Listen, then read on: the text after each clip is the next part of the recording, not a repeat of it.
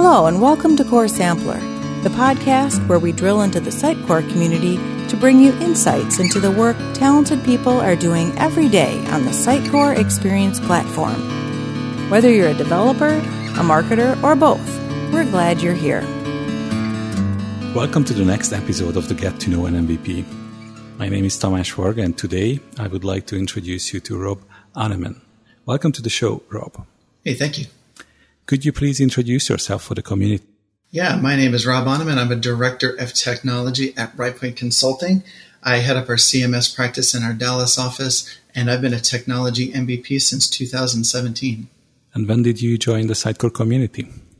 Oh, eh, it's been a while. I've actually been working with Sitecore since 2012. Um, for as long as I can remember, I've been a .NET uh, app developer, so desktop application development. Moved over to web development um, over the time. And then in 2012, I was introduced to Sitecore. I was thrown onto a project uh, that was kind of in motion and told, hey, you should pick up some training as well on the side. So I said, okay, sure. So doing training during the day and doing actually project development at night was a really interesting uh, way to get acclimated to Sitecore. I mean, I still remember logging in the first time and looking at the desktop and saying, "Whoa, this this is actually a web application. This is uh, this is pretty impressive." So over that project and, and projects afterwards, I actually kept a journal uh, in Notepad of things that I learned, which was which was kind of fun. It felt a little old school, but it was kind of my my triage list of well, when I see this error, here's what I need to do, um, and when I see this scenario, here's what I need to do. Some best practices I had put together, um, and I joined a company agency Oasis in 2014, and actually met uh, Mark Ursino, who was a blogger at that point in time and he told me he's like hey you've got this whole this journal. Why don't you put it online? So i said hey that's not a bad idea. I'll go ahead and do that. So i started rock paper sitecore back in 2016 and i've been blogging on that uh, ever since. So i've also presented at the dallas sitecore user group. I've presented at symposium on a panel before. Um, in 2017 i wrote a neat little utility to help automate sitecore installation called sifless and it really kind of helped bridge that gap of when SIF first came into the scene uh, and kind of helped speed up some local installations. I still use it to this day. And what do you find the most appealing in the Sitecore community? There's a lot. So I've, I wouldn't say I have a most appealing, but there's a lot of different appealing aspects. I think developer diversity is huge. So we have front end architects, we have enterprise architects, we have everybody in between um, there's agencies that are developing in Sitecore. There are customers that actually are maintaining their own Sitecore. But we also have the diversity from like the tech nerds like myself uh, down into the marketing community. So it's really a, a great way to get a diverse view of the platform and the capabilities, what we need to get out of it, changes from person to person.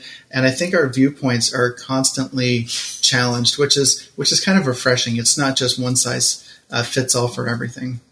I also love that there's this competitive agency world out there where we're trying to win business, um, but also we come together as a team outside of that. So hanging out on Slack, hanging out in person, hanging out at user groups and symposium.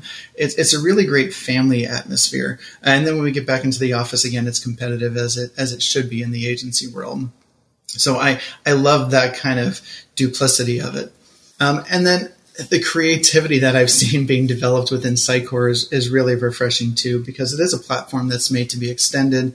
Um, you know, you look at the entire configuration patching system, it just says extend me and make me do different things. I recently read a blog entry about a completely new content editor UI, which was which was pretty impressive to see that somebody could take it to that length. So I think all of those together make this a really appealing community, one that you can easily get into and you can grow along with it and then contribute to it. And what is your suggestion for someone who would like to be an MVP?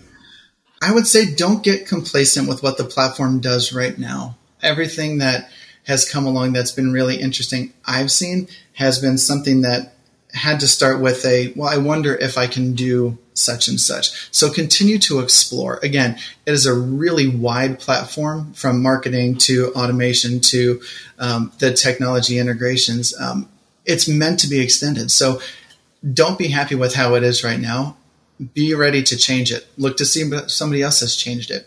If they haven't, you're in a really unique position to do that change and to talk about it. So it doesn't make a lot of sense to kind of hide all your good works, you know, inside of you know your own little repository kind of like i did with you know notepad back in the day it makes sense to make it public out there so talk about it um, join the community by presenting i mean is really a low barrier to entry now with all these virtual user groups. Attend those learn what people are doing and then you know offer to speak at those. Um, start a blog. Blogging platforms are easy to set up. Um, it's really a lot easier to get started and start contributing um, than maybe it was a while ago. And what would be your message to the wider Sitecore community? I would say nothing is off limits. Again, with that entire content editor UI refresh, it really just says keep keep doing cool new things. Um, I would have never been able to look at Sitecore back in 2012 when I first started and say, "Wow, there's an entirely unique way to run PowerShell within Sitecore and be able to use scripts within Sitecore." Things are just so constantly evolving take SXA for an example. Looking at SXA was is like alien technology if you're looking back from the 2012 point of view. So in the next few years, there's a lot of things that are going to change, and be a part of that change. Um, push the needle, push the envelope, move things forward. Don't wait for someone else to do it. Get in there, patch some cool stuff, and tell the world because there is a huge audience out there for that. Thank you for sharing your story and thoughts with us today. Thank you. Next time you hear me, we are going to know another MVP. Till then, cultivate the community.